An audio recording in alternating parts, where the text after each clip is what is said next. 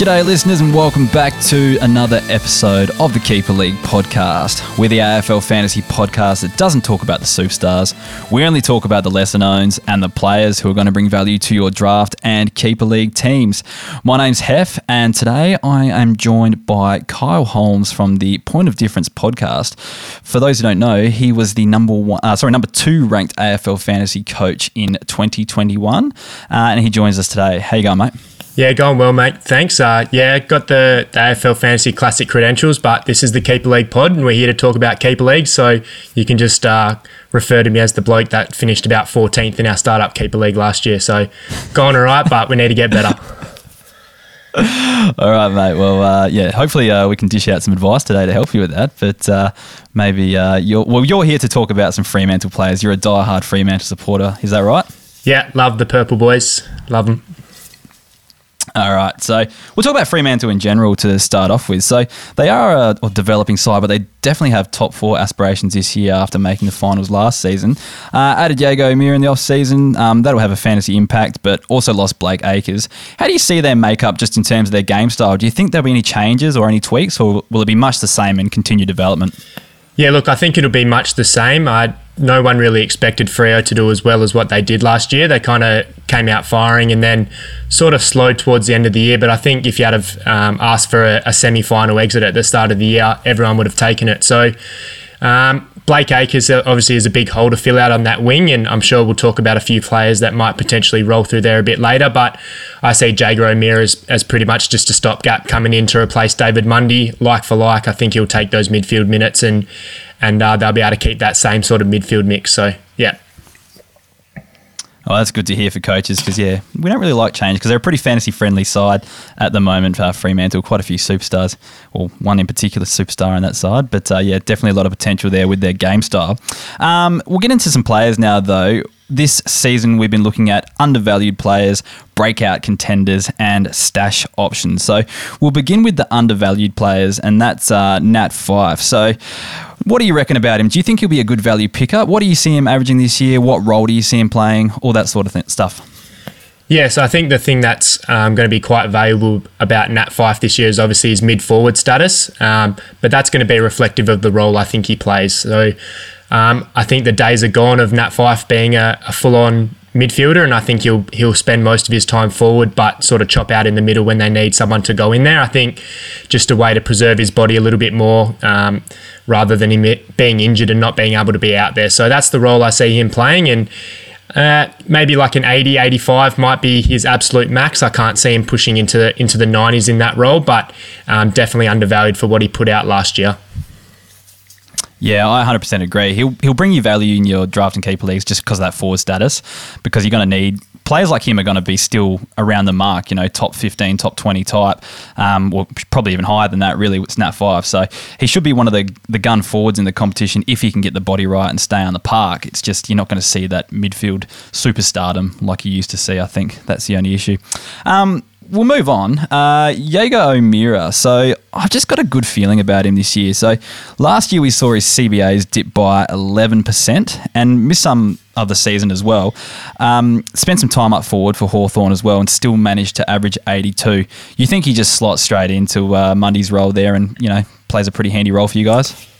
Yeah, well, Mundy was still getting roughly 65% CBAs in his last season. So that's a fair chunk that I see O'Meara coming in and taking. I, I think they really liked Will Brodie coming on just for that sort of quick burst and then and then coming off. And, and Caleb Serong's still young and building his tank. So I see Jaeger O'Meara coming straight in, being one of those bigger bodies that can help protect a Brayshaw and a, a Serong and those types. And yeah, he, he definitely should um, see a bit of an uptick in scoring considering he's going from a, a a team that wasn't very fantasy friendly last year in Hawthorn in a different game style to one like Freo that prefers nice controlled ball movement and, and moving the pill around. So, um, yeah, it wouldn't surprise me if he, he can push back up to that 90 average that he's been pretty consistent um, throughout his career.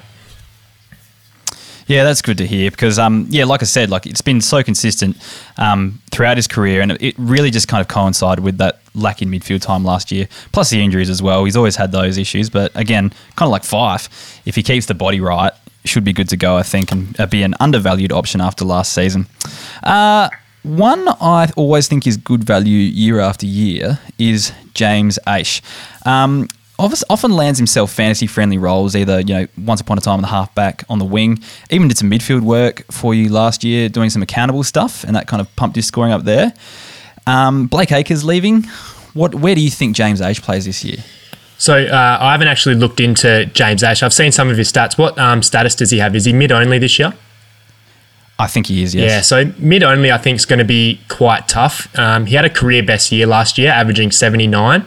Um, but you are right, he's found himself at times um, in the midfield. So he did a good tagging job on Clayton Oliver throughout the year. And I think there might have been one other one other game where they used him as a bit of a accountable role in the midfield and he goes out on the wing he goes back he goes forward he, kind of seems like his JL's Mr. Fix It and for fantasy, I'm not sure that's a, a, great thing because because he's moving around so much at times, his scoring can be up and down a bit like a yo-yo. So if he's only going to be pushing that 80 mark as a mid-only player, um, it's going to be a little bit of a stretch. What what sort of uh, score do you look for in your keeper leagues for your sort of uh, bottom mid mid players?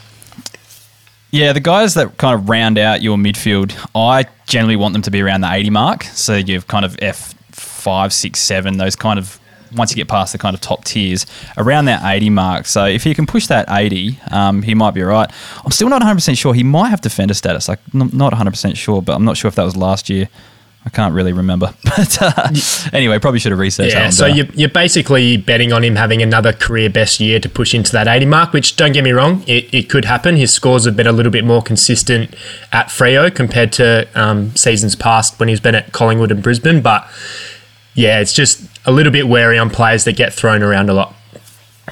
No, he is a mid only this year. You're 100% correct. So, um, yeah, probably drops him down the ranking a little bit at that. But uh, yeah, there's always a chance that he does go back and play a different role. It's probably going to be up forward, though, if he goes anywhere. You don't think he goes in that Fremantle defence?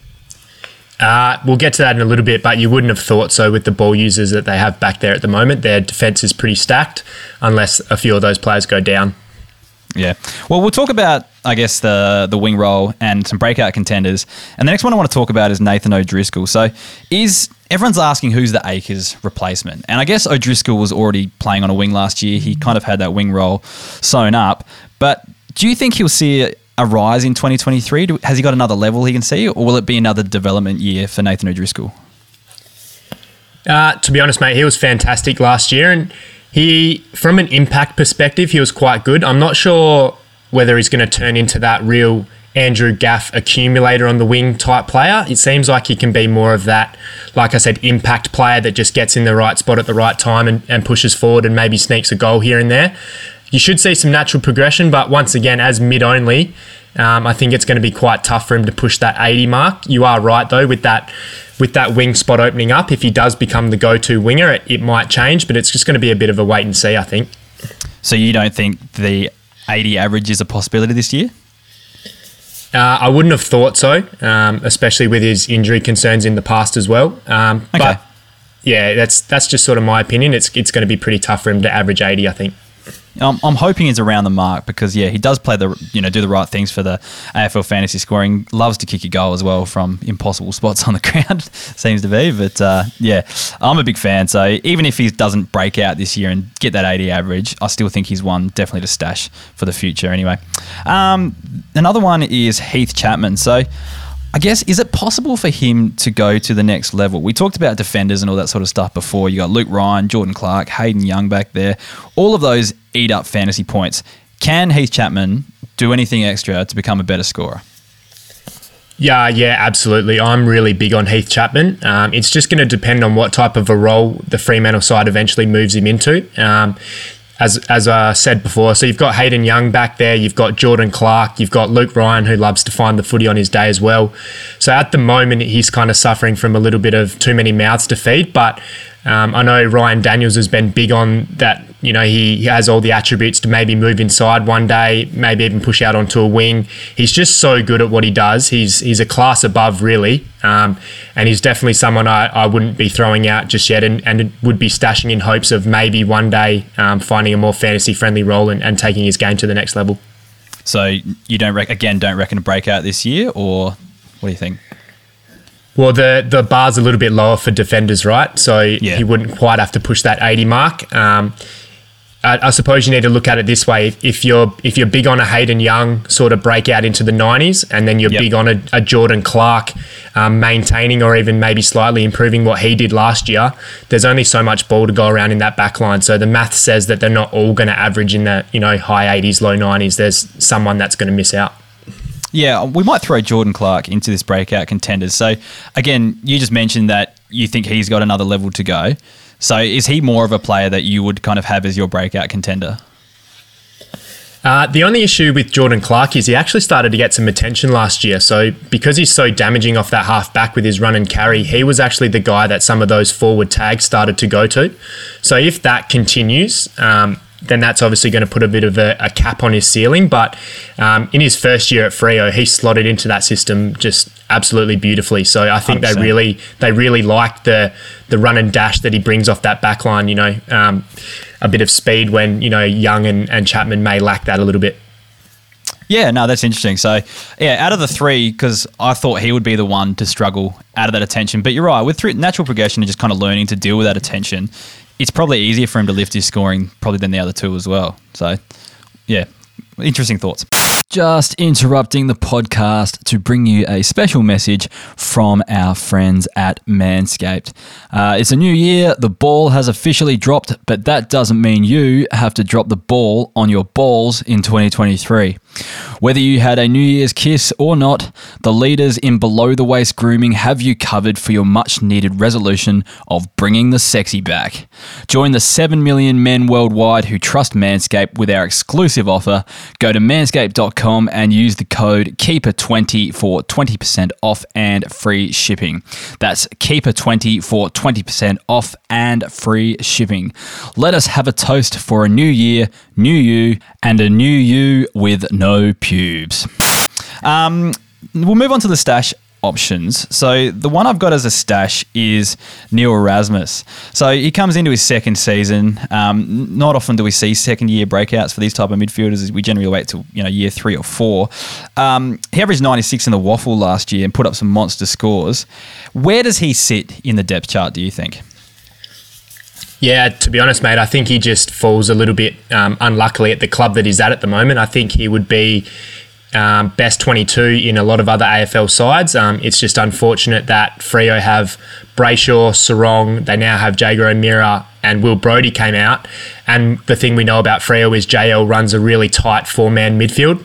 Um, with maybe just a, a, a little um, splutter here and there from some other players. So, if he does break into the best 22, which he's going to be right on the cusp again this year, it could be that wing role, it could be that high half forward role with maybe a little bit of midfield time, but it's going to be quite difficult to um, really break in there this year. So, if you're looking at a stash, I, I guess you're kind of betting on a Will Brodie falling away or a Jaeger O'Meara, you know, falling away in the next couple of years as he goes into his 30s. But he has all the makings to be a, a fantasy gun for us. He just unfortunately is going to lack opportunity um, right now and, and maybe into next year. There's a bit of talk on Twitter that there's a lot of people expecting him to become like or to fill one of those that hole left by Blake Acres. Can you see a possibility or a world where he just runs along a wing for a season? Yeah, yeah, absolutely. It's a it's a way to get someone that they see as their best 22 in the future um, into the game right now and to learn the running patterns. Um, there's a lot of talk about uh, Johnson filling that role as well, so it's going to be um, quite tough between those two. Um, and that's the other thing. If they're if they're both fringe 22, then then maybe they are in one week out another week and, and makes it a little bit tough for for consistent scoring for us. Yeah, so then it probably does make sense to stash them for a few years to see if they can kind of rise the ranks and break into that side. Well, you mentioned the next guy, and that's Matt Johnson. Um, a lot of excitement surrounding him when he got drafted, and like because he already had played senior footy, I think, when he came into the AFL system, so he'd already had experience. So a lot of people were probably expecting a debut last year. Didn't happen, but apparently training the house down this preseason. Uh, what are your thoughts on Matt Johnson? Yeah, how much can you really take into those Twitter articles, though, mate? We we don't true. really know. Um, I, I once again, I think he falls exactly in that same category as Erasmus, uh, Matty Johnson. So he's going to be right there again, right on the cusp of that 22, uh, 23 now that we have the sub. Who knows? He, he might be able to get his debut through a sub vest. Um, and who knows, once he gets into the team, if he plays the role that the coaches need him to play and he impresses, um, that's all he's going to need to maybe cement his spot in the side and for us to really get a good look at him. Um, I just can't see there being too much change right now, other than that um, vacant Blake Acres spot on the wing.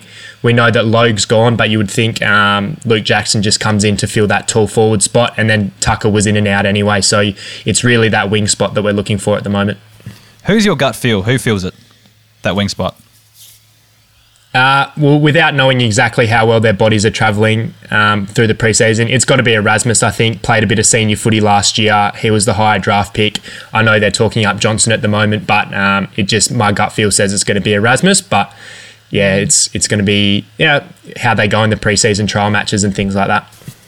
Yeah, interesting. All right. Uh, each week we read out uh, some gold members' names, those who choose to support the podcast. So thank you to these gold members um, Tim Davis, Luke Matarocchia, Crunchy Crone, um, Ben Leach, uh, Hamish Hutton, Alan Seri, Shane Brown, Callum Stone, uh, Nectar and Stefan Hasanoff. So thank you to those gold members. Uh, if you wish to support the podcast, uh, you may do so at keeperleaguepod.com.au. There's a link in the description there. Um, yeah, all your support kind of means this podcast keeps going year after year. So thanks for that. But even if you can't support financially, that's 100% fine. Um, you could help us out by subscribing to our YouTube channel, following us on Facebook, Twitter, uh, liking us posts on TikTok, all that sort of stuff. So, um, plenty of ways to show your support. So, thank you to those uh, members and listeners out there who do so. All right, we'll move on to some listener questions uh, quickly here, Kyle. So, um, the first one, Tom Oates, he just wants to know about Sam Sturt. What's your opinions on him as a player, and can he be a fantasy uh, target for the future? Yeah, it's interesting. Uh, four games, I believe, in his first season, um, crippled by injury, and we haven't seen him since. So um, take that as you will. Clearly, something's not going on right there for him to be able to get his body right to play AFL footy. Uh, I've seen little bits of um, little bits of him play for for Peel. Obviously, different footy. You would think with uh, Freo's opportunity in the forward line, we've always been lacking tall forwards and, and marking forwards that the opportunity is going to be there. We just we just haven't seen it. So I think he's a, a bit behind a few in the pecking order now with Jye Amiss coming on and, and Luke Jackson coming over. But yeah, it'll be interesting to see if in the preseason he's got his body right and he's ready to play some practice games because it's been a long time since we've seen him at AFL level. All right, uh, good to hear. Yeah, not a name that you see thrown up a lot, so it's always good to chuck those ones in. Um, Richard Eliadis wants to know what do Luke Jackson and Sean Darcy average this year? So I think the the Twitter articles again, we don't know how you know how much we can believe them, but they're leaning towards um, Luke Jackson being the number one. What are your thoughts on it all, and how do you think they fit together? So I think it's going to be a little bit of horses for courses here. I think there's not going to be a, a, set number one and a set number two ruckman. I think it's going to be very opponent dependent on what type of a ruckman they're coming up against, um, whether they need a big body against, say, an uh, Oscar McInerney and, and Darcy shoulders the load a lot more, although Luke Jackson did kill Oscar McInerney last year, or whether they need a, a more athletic ruckman to, to get around the ground a bit more against, say, a, a Blicavs or something like that, and maybe Jackson takes the load a little bit more. So I think it's going to be very up and down, which probably means their averages are going to be quite maybe similar. Maybe both of them average around that sort of 80, 85 mark rather than having one up at 90, one down at 70 or something like that. So, yeah, um, yeah I think that's where it stands for me at the moment without actually seeing any games being played. My gut feel was, yeah, like if I look at Luke Jackson last year and with Max Gawn, he's around that 70 mark. But then we saw Max Gawn kind of dip in his average as well. Not all dependent on each other either. There's other factors at play there. I'm just wondering whether they're both going to be closer to that 80 mark, perhaps, or even you know one high 70s, one low 80s, or something like that. But either way, I think it's probably going to be negative for both of them. Don't you agree? Yeah, and it's sounding like they obviously want one of them to be playing forward at all times as well. So if, if you get a yeah. Sean Darcy floating forward, yeah, he's he's kicked some goals on occasion, but he's not your typical forward. He can get a bit lost down there as well. So I, I think for Darcy to score well, he needs that sort of 75, 80, 85% CBA mark consistently. And I'm not sure he's going to get that if they're, you know, chopping and changing with him and, and Jackson. All right, next question comes from uh, at Callum with a bunch of numbers after it. Uh, he's found some talk of Hayden Young potentially moving to a wing. Do you agree with that? I've never, I haven't heard that yet, but uh, yeah, I haven't heard that to be honest. I, I think it's it may have been floated up just by some people on Twitter and stuff like that when they're sort of discussing who can fill that role by Blake Acres on the on the wing and it kind of it makes sense a little bit. Not they, they really like his ball movement off the half back line. Yeah. With Freo with Freo playing that slow controlled ball movement through the back line style that they do. They love getting it to a Hayden Young who Young who can really bite off that, you know, 45 kick into the middle and away they go. But, you know, maybe Freo, I'm just talking hypothetically here, maybe they want to try and push him up the ground a little bit so they can get him hitting that kick inside 50. I'm not too sure. But um, I wouldn't think so. He's very, very good at what he does off the half back line. Yeah, 100% agree. He strikes me as that kind of rebounding um, defender or coming off the half back line and kind of, you know, setting the play up through the middle and things like that. So I like him in that role as well. My, my, gut feel is he stays there. I can't see him in a wing, to be honest. Too many other candidates I reckon you could throw there um, that would have probably a better effect. Um, next one is uh, Shay Perez asks Liam Henry season question mark. Haven't we been expecting that for a couple of years now? Yeah, look, we have. Um, he's you know former number nine draft pick, I think. So all Yep. the potential in the world just hasn't put it together at AFL level. Played a lot of small forward roles in his early career when Freo weren't up and about as much. So clearly that was going to be a pretty tough role to play, um, and there just hasn't really had any consistency in in what he's done at AFL level. So if if he has a good preseason and and that wing role is his, I know he played a lot on the wing for Peel, so they kind of do like him in that um, that running position out on the wing, then then who knows? He's definitely going to improve on his value that he is now, but that's going to be so role dependent. So it's impossible to say without um, seeing some preseason games to know whether he's in the frame to play or not. Yeah, he doesn't strike me as the fantasy type. He's more of a quality over quantity for mine. But uh, be good to see him push up to that wing like was touted and see how he goes. And he did do it a little bit last year, but um, yeah, probably just not consistent enough, as you said. Um, Jeremiah Golan asks Is Liam Reidy a good ruck option for the bench? I do not know much about this guy.